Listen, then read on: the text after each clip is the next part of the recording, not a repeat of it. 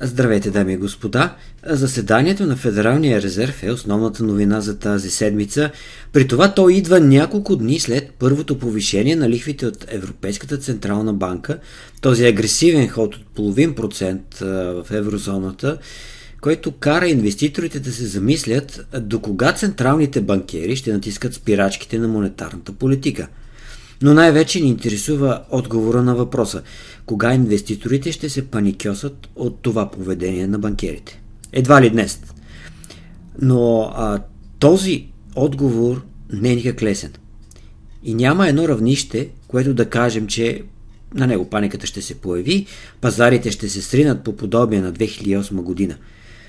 Няма такова равнище, защото не смятам, че повишаването на лихвите ще доведе до колапс на финансовата система, до фалити на банки или на големи компании. Очаквам покачването им да доведе до свиване на строителството, до спад на цените на имотите и на акциите, но това е част от процеса на преоценка на активите. Доходността от рента на имотите е много-много ниска почти навсякъде по света, така както и доходността от дивиденти също е на рекордно ниски нива. Сега сме в процес на повишаване на тези доходности и този процес а, започва първо с държавните облигации и съответно с всички инструменти, които са пряко свързани с тях, например корпоративните облигации, ипотечните книжа, лихвите в банките. Предстои да се прехвърли при имотите, а и при акциите, като основно това се случва с понижение на цените им. Но в бъдеще ще има и повишение на наемите, и на корпоративните печалби, когато говорим за следващите няколко години. И това ще е следствие на обесценката на парите. А всъщност, ето това е инфлацията. С парите се купува все по-малко и в номинално отражение ще има ръст на корпоративните печалби и на наемите. Искам да ви накарам да разсъждавате за инфлацията точно по този начин, като обесценка на парите и оттам на дълговете, като покачване на разходите за производство, но и като повишаване на приходите от продажбите. Говоря за нея, защото инфлацията не е само следствие на десетилетия на парична експанзия, а за тя, защото тя ще бъде начина, по който централните банкери ще контролират тази парична експанзия и съответно дълговете, породени от нея. Например, да погледнем Италия. сто и петдесет процента държавен дълг към Б В П, сто и осемдесет процента частен дълг към Б В П. Повишаваме лихвата, като под лихва имам предвид лихвените разходи в икономиката, като дял от дълга. Повишаваме а, лихвата, например, от два процента, което прави шест цяло и шест процента от а, брутния вътрешен продукт годишно. Това са два процента по триста и трийсет съвкупен, а, триста и трийсет процента съвкупен частен и държавен дълг към Б В П, което означава, че длъжниците плащат тези шест цяло и шест процента от Б В П. Повишаваме от два на пет процента. И вече се получава шестнайсет цяло и пет процента от икономиката. Разликата е от десет процента процентни пункта от брутния вътрешен продукт, която тя трябва да отива за покриване на лихвените плащания. Разбира се, разходите за един са приходите за друг в икономиката и този процес не се случва за една година. Трябва му повече време, за да падежира стария дълг на ниска лихва и съответно да се емитира нов на по-висока лихва. А за плаващите лихви по кредитите е ясно, че става сравнително по-бързо. Давам примера с Италия, тъй като почти всички западни икономики са в подобна ситуация. Мащабите на нарастването не са толкова силни, но а, пак в икономиката ще се извадят няколко процента от брутния вътрешен продукт, които вместо да отиват за потребление на домакинствата или за инвестиции на предприятията, ще отиват към финансовите институции и към спестителите в депозити, в пенсионни фондове и така нататък. Само по себе си това е добре. Спестителите трябва да бъдат компенсирани за инфлацията, макар че тази компенсация няма да е сто процента. И причината е, че трябва да има инфлация, която да обезценява парите и едновременно с това дълговете. Тя трябва да е повече от дохода по тях, в противен случай икономиката ще страда, ще навлезе в рецесия и дълговете няма да намаляват плавно, а ще изчезват, защото ще фалират компании или отделни хора. Техните активи ще бъдат разпродавани по-евтино. Освен това ще фалират и държави и техните дългове ще бъдат също намалявани. Това банкерите по-скоро не биха искали да видят. Стигаме до математиката. Инфлацията минус лихва трябва да е някъде около два-три процента повече инфлация. за да може за десетилетия да има прогрес, и то осезаем съществен прогрес по съотношението дълг към БВП.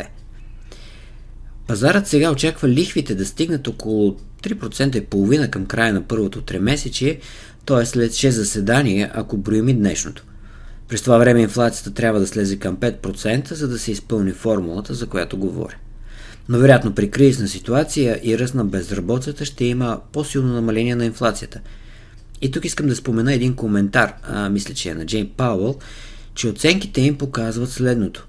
Намаляване на инфлацията може да стане бавно, за пет години, грубо, ако се увеличи безработицата от четири на пет на шест процента. И съответно за една година, ако безработицата се повиши на десет процента. десет процента това е доста високо равнище. Първият а, случай е това, което пазарите в момента оценяват. За година вероятно ще видим безработица над пет процента, намаление на инфлацията, лихви към това ниво четири процента, малко по-ниско.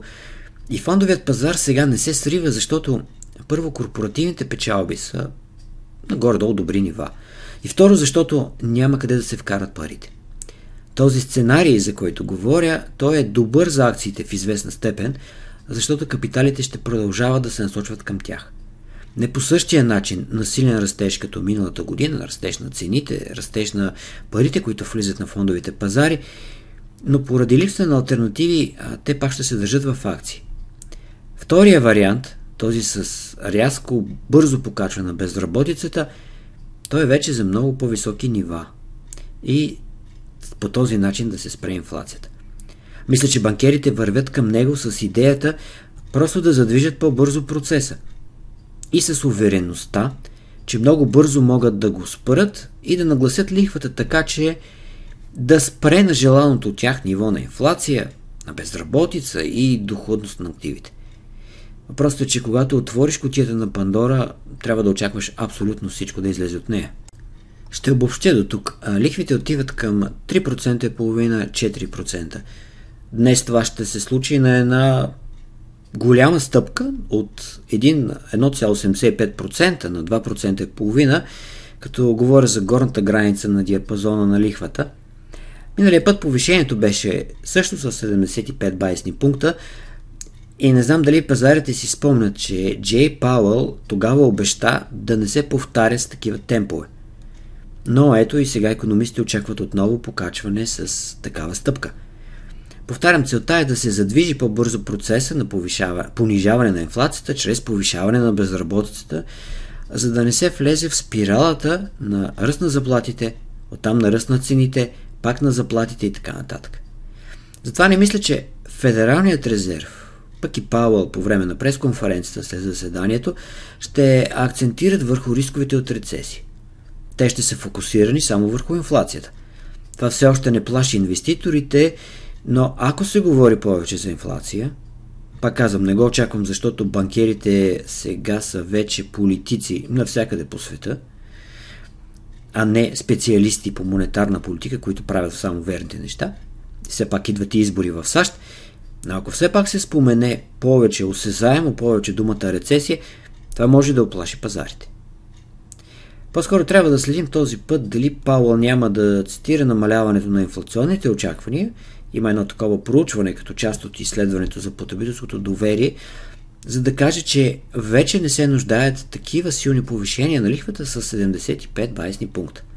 И че от тук насетне то ще е само с по петдесет.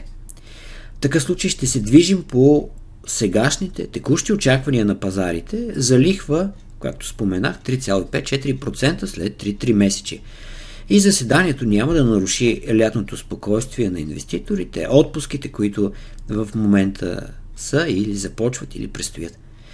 Вниманието на пазара бързо ще се насочи към основната задача да оценява корпоративните отчети, да гледат резултатите на големите технологични компании, които между другото са през тази седмица. Предстои да разберем дали това ще създаде предпоставки за възстановяване на индексите, но говоря пак за периода на една лятна ниска ликвидност.